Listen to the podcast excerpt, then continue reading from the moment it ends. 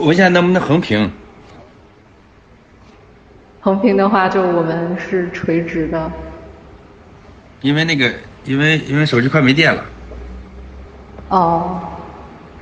对，就是横屏的话，可能大家看就是我是正的，你是这样横过来的。但是，嗯，想想啊，怎么办？我不是烫头了，我在隔离，头发没理，嘿 嘿从来不烫头。OK，那我们时间到了，可以开始吗？好。开始吧。嗯，行，好的。啊，那嗨，大家好，我是朱莉，然后欢迎来到第三期的 BC 练视角。BC 练视角是 BC 平台推出的一档访谈类的视频直播节目，每期由我来主持，对话行业大佬和意见领袖，从他们的视角解读当前的热点或聊聊他们的故事。大家记得请关注我们的直播间。那本期我们邀请到的是币圈大佬，人人币的创始人赵东。然后东叔呢是行业里的老人了，都说呢这个币圈一日，人间一年。我们都知道您在币圈经历过不少的大起大落，然后有很多的传奇经历，可以先跟我们分享一下您是怎么进入币圈的吗？最吸引您的是什么？这个老调重弹了啊！我感觉我现在有点像祥林嫂了啊！在每次直播的时候，很简单嘛，一句话说就是赚钱。嗯，凑在凑个咖啡见到了行长吴刚，跟我说，呃，炒币可以赚钱，于是我就买了一个比特币，后来，呃，涨了，嗯，很快赚了一部 iPhone 手机的钱，用用一万块钱吧，赚了一部 iPhone 手机钱，我就买了一部 iPhone，那之前我连 iPhone 都没买过，然后就是应该说是从投机开始吧。呃，然后越陷越深，直到亏亏了好多钱。其实到现在还基本上总体算来，我还是亏钱的，因为我还有好多债务。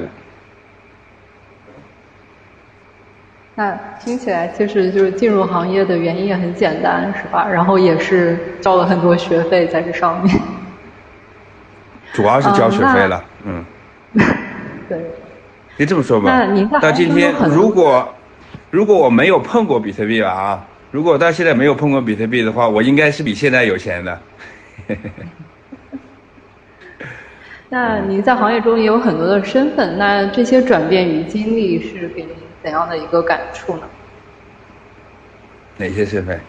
这叫的最多的，最开始有人有人给我起了一个外号“黑庄”，为什么呢？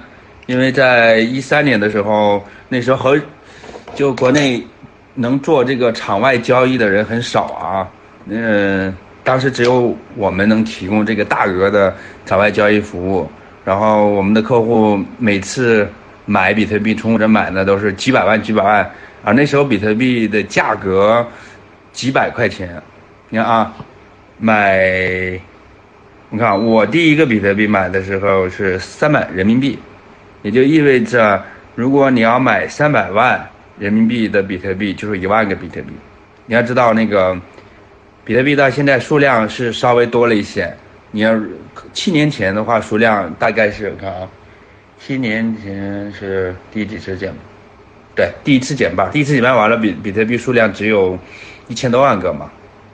你买卖一万个比特币，就是整个市场千分之一的体量。这时候你至少会带来一万个比特币的交易，至少会带来整个行情百分之五到十的增幅的这个这个波动非常大啊，所以说，呃，我的客户买卖的时候会造成非常大的波动，然后我那时候还经常直播，我不是这样直播啊，我在群里面 QQ 那时候在 QQ 群里面，我说比特币要涨了，为什么呢？因为我客户要买币了，然后我说还有倒计时十秒钟。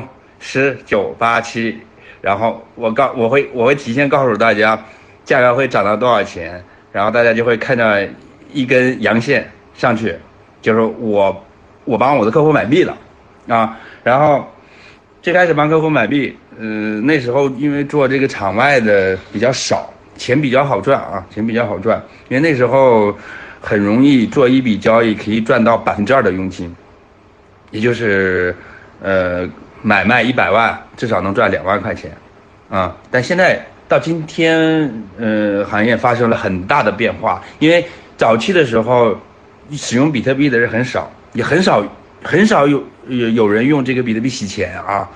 然后今天的话，我们能看到大量的这个案件都是跟比特币洗钱相关。那么场外交易今天变成了一个什么样的局面呢？交易一百万，你能赚两三千人民币就非常非常不错了。但是呢，你有可能会被冻掉几百万，也就是说你你冒的险，你可能要冒掉你本金，你本金甚至几倍几倍于本金。的这个风险去赚千分之几的这个利润，所以这个行业发生了很非常非常非常大的变化。嗯，我现在最大的一个感触是什么呢？嗯，这个行业变大了很多啊，变大很多，但是那个基本的经济模式没有发生太大的改变。你看，呃，一三年我开始接触比特币的时候，最赚钱的生意挖矿、交易所，到现在呢？到现在，我请问啊，除了挖矿和交易所，还有更赚钱的事情没有？有没有？好像，好像真的没有别的。对啊，那那就是呀。那问题就是说，我有时候也也有点遗憾，就是说，难道比特币只有这点价值吗？如果比特币有更多的价值，为什么没有这行业里面没有别的生态出现？那当然就是上一波行情里面有好多，呃，这个公链啊，各种各样的故事。但是现在哪个公链特别成功？除了以太，以太这个跌的也挺惨的，甚至好多人也怀疑以太能不能起来啊。就是嗯，公链之外，各种大大小小的故事更不用说了。而其实是那个到今天啊，是值得反思的，这是我最大的感触啊。没有改变，这是，我觉得这是问题。那创办人人币是因为什么样的一个契机呢？契机啊！我现在今天说的话，其实那个我们做这个方向啊，也是一个尝试，一个尝试。这个尝试来自于在上一个牛市里面，我们自己自己体会到的。当这个数字货币没有流动性的时候，你会多难受，嗯，那时候是没有人给你提供这个通过质押比特币借贷这个这个这个服务的，呃，或者是你可以通变相的，比如说通过去那时候去大的交易所，火币 OK 啊，他们给你提供杠杆，但是他们杠杆的手续费是多高呢？日息千分之一，这个绝对是高利贷的水平。然后，如果你用他这个服务的话，当然你你你要是用个几天，你能承受这种。但是你想长期借钱的话，这成本非常之高，所以这是一个痛点。我们我们至至少能体会到这个痛点，在行业里面，特别你你有比特币没有流动性，除非你把比特币卖了，你又失去了这个比特币，呃上涨的这个好处，啊，当然了。如果你用比特币借贷的话，同时你也应该承担比特币下跌的风险。如果比特币要下跌的话，可能就会爆仓，而且就是你的质押物就没了嘛。但是你借出来的钱还在你手上，你也不用还了。嗯，这是一方面，就是这个流动性，为为它提供流动性是我们只是感到的一个痛点啊。另外一个是关于我们的透明，关于透明这点。是早在这个事儿可以追溯到 M T Gox，M T Gox 啊，我大家知道我曾经亏了好多钱，就是一四一四年一四年炒币的时候，亏了一次性亏掉九千个比特币，呃，具体情况就不说了啊。但是那个这个事儿这个事情的出发点是 M T Gox 倒闭，M T Gox 为什么会倒闭呢？是因为 MTGOX 自从创始以来吧，我我我分析过它的数据库，从，因为它被它倒闭之后，它的数据库在网上呃公开了，不是他自己公开的，是因为他被黑了，被黑客黑了嘛，黑客把他数据库公开了，呃，我当时把他那个数据库下载下来，我写程序做了一遍分析，我发现的一个非常惊人的事儿，就是从一一年开始，Mt. Gox 在持续卖空用户的比特币，你知道吧？这意味着什么呢？就是它相当于就像银行一样，未它还不受任何监管，它就是印了好多不存在的比特币去卖。所以说，到了二零一三年牛市来的时候，它就不具备这个偿付能力，因为那时候有好多新兴的交易所啊，特别是像中国，呃，兴起了这个火币啊，火币 OKCoin 都是那时候兴起的，而且中国的价格高，中国价格高呢，大家就会从 IPX 买币，然后提出来提到中国的交易所，那提提提提提就发现它币不够提了，因为他他把用户的币在便宜的时候卖掉了，相当于他交易所做空。啊，就是，那什么会导致这个事儿呢？后来我发现，其实这不是 MT Gox 这个事，它不是个案。啊，就是 MT 是发生的比较早的一件事了。你如果去翻翻币圈的事儿的话，近期不是前段时间不还有个 F Coin 嘛，是吧？呃，不能兑付的问题都是不透明、没有监管。没在这个情况下呢，是几乎是我觉得百分之九十以上的交易所都会挪用用户的资产。因为啥呢？因为，呃，挪用的时候只有好处没有坏处，你会这么感觉啊？只有好处没有坏处。但是从对于一个平台长期的角度来看，肯定是不挪用更好。为什么呢？嗯，你挪用了用户的币啊，那么是有可能赚钱，就有可能赔钱。那接下来的逻辑是，如果赚钱，你会停止挪用吗？不会。如果赔钱，你就会停止挪用吗？也不会，这个跟去赌博是一个道理，对吧？你那个赌输钱了，你想回本儿；赌赢钱了，你看想赢更多的钱。所以说，这个挪用用户的资产是，一旦开始，可能就是是一个持续的过程。但只能大家有的运气好，赚了钱了，你他就能维持下去；有的赚，有的赔了钱了，可能就会倒闭。所以说我们。呃，人人比特平台这个角度是为了避免避免我们出现这个挪用用户资产倒闭的问题，所以说我们做了这个透明，嗯，这两点吧，就是一个是借贷这个方向，这是我们自身体验体会到一个痛点。呃，我们最开始做的时候也不知道它能不能成为一个行业都都需要或者是喜欢的一个服务啊，但事实证明它是一个比较通用的需求。然后透明这点呢，给我们提供了一些早期的信用啊，能能让一些用户相信我们，使用我们，这也是非常重要的。嗯，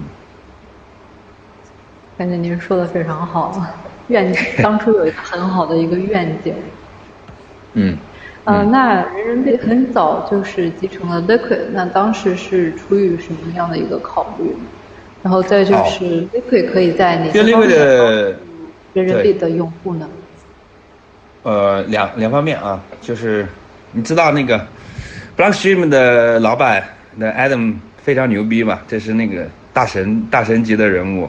中本聪的白皮书里面要引用他的论文嘛，Hashcash 这个非常就是一提到这个 Adam Back，大家都是就是发自心底的一个一个一个崇敬吧，崇敬吧。所以说 Blockstream 呢是一个，我觉得是一个还是在圈里面还是一个非常受尊重的企业啊。然后这个另外推出的这 Liquid，我当时仔细考虑过，我是比较认可这个这个架构的，就是交易所跟交易所之间需要一个结算系统，但是这个结算系统可能最好是有一定程度的去中心化的，其实不太可能完全做到去中心化，就是半中心化吧，半中心化的这种方案来来来做到交易所跟交易所快速结算，我认可这个方向，所以说我们很早就支持了，嗯。对，那在这里也提醒一下大家，那其实 BC 平台也是有这个对接 Liquid。对，给大家介绍一下 Liquid 吧。嗯，这 Liquid 就是可以在，嗯，我简单一句话说啊，就是 Liquid 用 Liquid 可以在交易所跟交易所之间，呃，快速的转转移比特币，比如说那个现在你要交易比转移比特币的话，你可能需要至少等十分钟以上的这个确认时间。如果网络拥堵，你给的手续费不够，有的时候需要等好几天。如果用 Liquid 的话，一般在五分钟之内都能完成。嗯，这是我们做过测试，做过过做过一些测试啊。对，简单讲就是这样。嗯。嗯。嗯，然后就是说，看到您在人民币的定投，就是说一半是比特币，一半是 RB，那是基于什么样的一个考虑呢？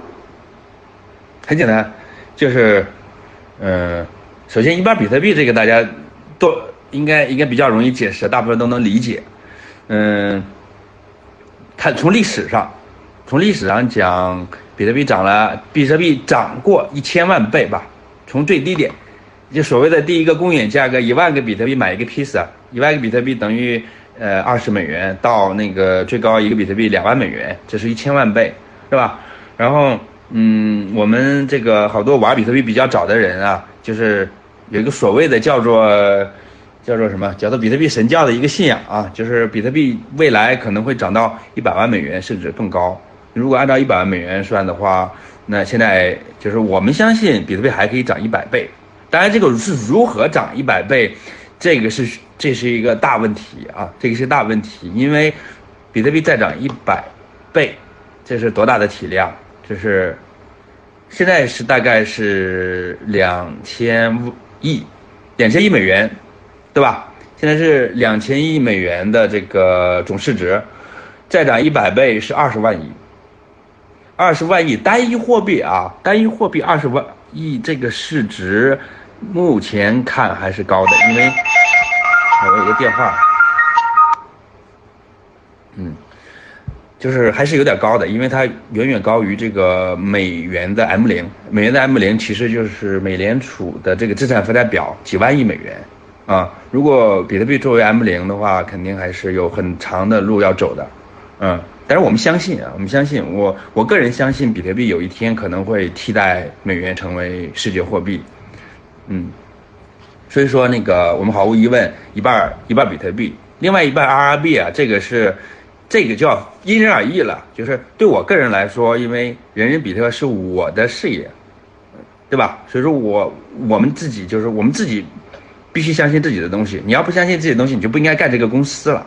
所以说这个是，这是那个，我我们对我们自己做这个事儿是非常有信心的，代表这个意思，嗯。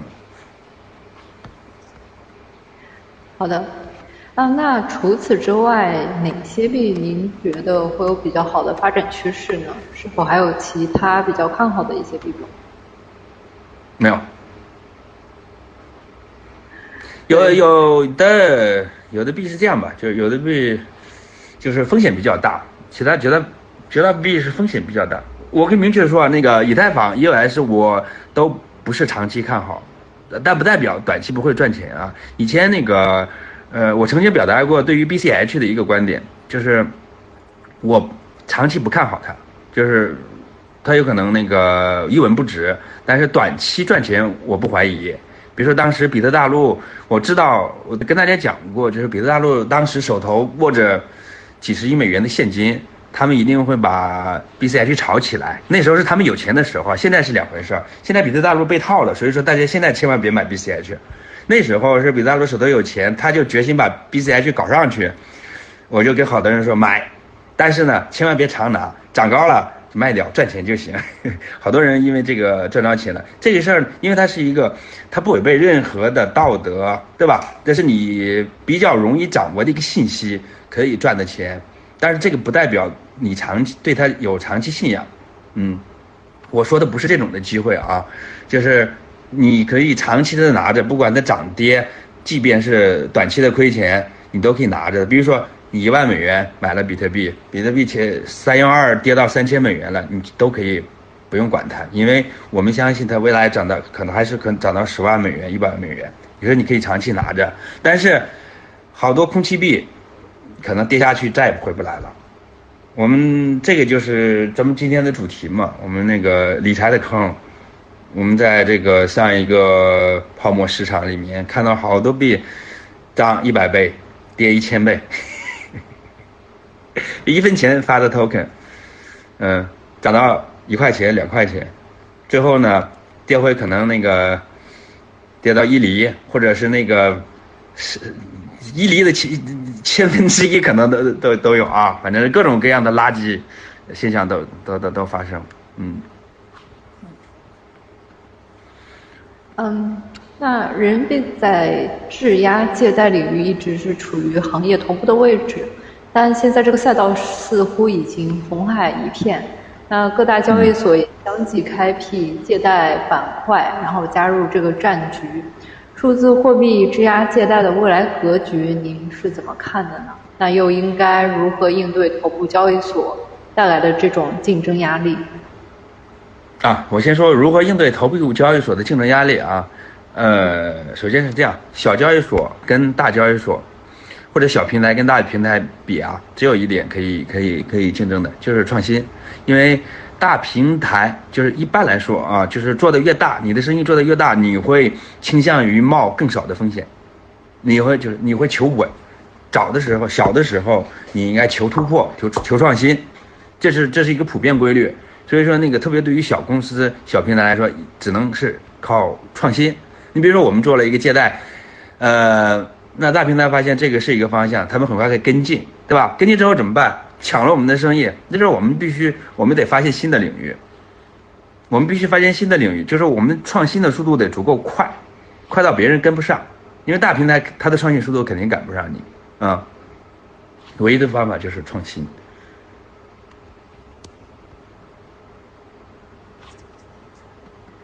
嗯，然后借贷这也是大家都做好事儿，说明它是一个需求啊。我们起码，我们可能没有赚到最多的钱，但起码我们引领了一个事儿，嗯，我觉得挺高兴的，嗯。对，也算是带动一个大家争相效仿要做的一件事情。嗯，没，关键是这样的，我们还会引发下一件事儿的，嗯，就是我们会持续不断的有这样的创新，就是借贷也不是终极的东西，嗯。包括就是借贷本身之上，我们还可以衍生出好多新的玩法出来，嗯，所以说不能停止创新。比特币和对下一个下一个主题了，嗯，对你你如果说想要再聊一些更多关于借贷啊，包括未来的创新也可以啊。嗯，创新关于创新的话，其实我觉得有个大话题吧，大话题就是说，嗯。我刚才，你刚才问那个，我说最大的感触是什么？我说那个十年了，格局没有发生变化，这其实是我不知道是该高兴呢还是该难过，该难过呢？赚钱的事还是这两个事儿，就是，我说我个人觉得不是特别对，应该有一些新的生态出现。那嗯，具体说的话，我觉得还是，呃，数字货币跟生活离得还是有点远。它没有跟我们的生活息息相关，它在绝大部分人的眼里面还只是一个投机品。那一个，这就是跟我刚才说的啊，我们我一方面相信比特币还会涨，这个一百倍、一千倍，凭什么呢？反过来说，凭什么呢？做梦啊，做梦能涨到那么高吗？或者靠这些那个，比特神教？我我也算比特神教啊，天天洗脑，你不可能的，不可能的，对吧？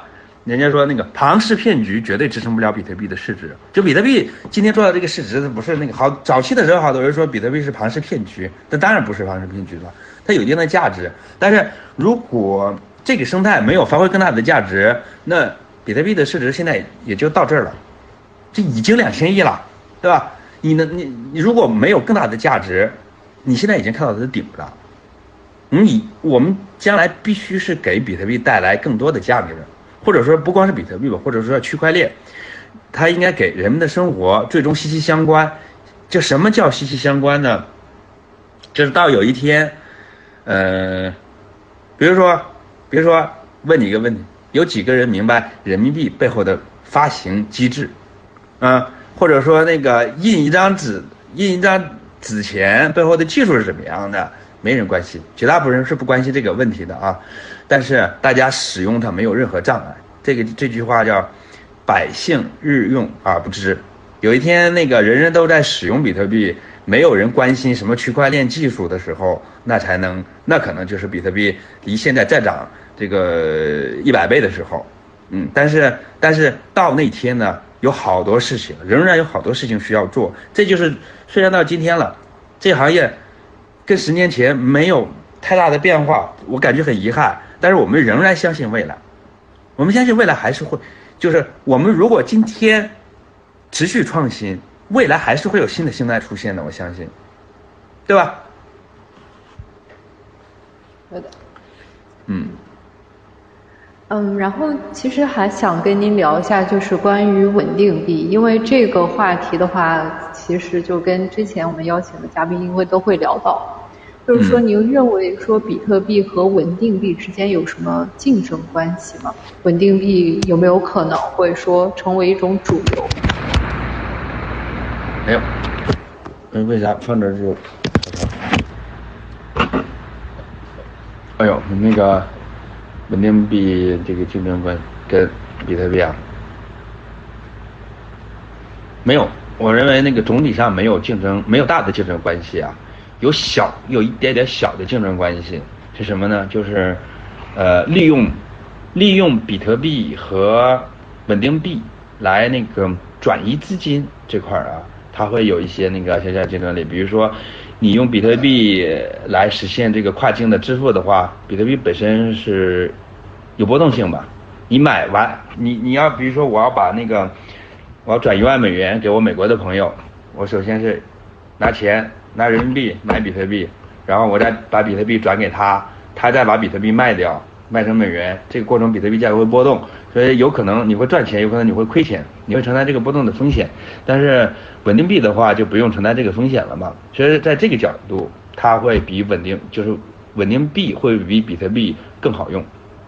但是，关键这些但是啊，就是说没有一个迄今为止，就不包括最大的这个稳定币啊，Tether，包括好多所谓的合规的稳定币。从根本上讲，它们是都是中心化的，包括这些那个这个这个这个这个嗯这个这个叫去中心化的稳定币，我认为没有本质上没有去中心化的稳定币啊，就贷啊这种也是嗯伪去中心化或者是半去中心化，而且呢它像贷这种合约的稳定币，它最大的问题就是说，要么价格稳定没有流动性，要么。有流动性的就不可能稳定，就这样的问题，所以说它并它没法稳定啊，根本上它没法稳定。呃，但是稳定币发挥的最大的作用其实是那个对于比特币来说是方便了大家买卖比特币，就是稳定币作为，哎，咱们把它分成两件事，一个是那个数字货币的世界，一个是这个传统的世界。当然，数字货币这个世界非常小啊，那稳定币现在就充当了从传统世界到这个数字货币世界的一个通道，当然这个是竞争，呃，就是合作关系远大于竞争关系，非常小的竞争关系，绝大百分之九十九或者你像是这个是是是一个互相帮助的关系，嗯。OK。那像您刚才也提到了，就是 Tether，那其实很多人都非常关注 Tether，嗯，这样的一个话题吧。那最近有很多的这个媒体报道，就是说关于 USDT 随意的增发，很多人担心会爆雷。那您是怎么样看这件事情呢？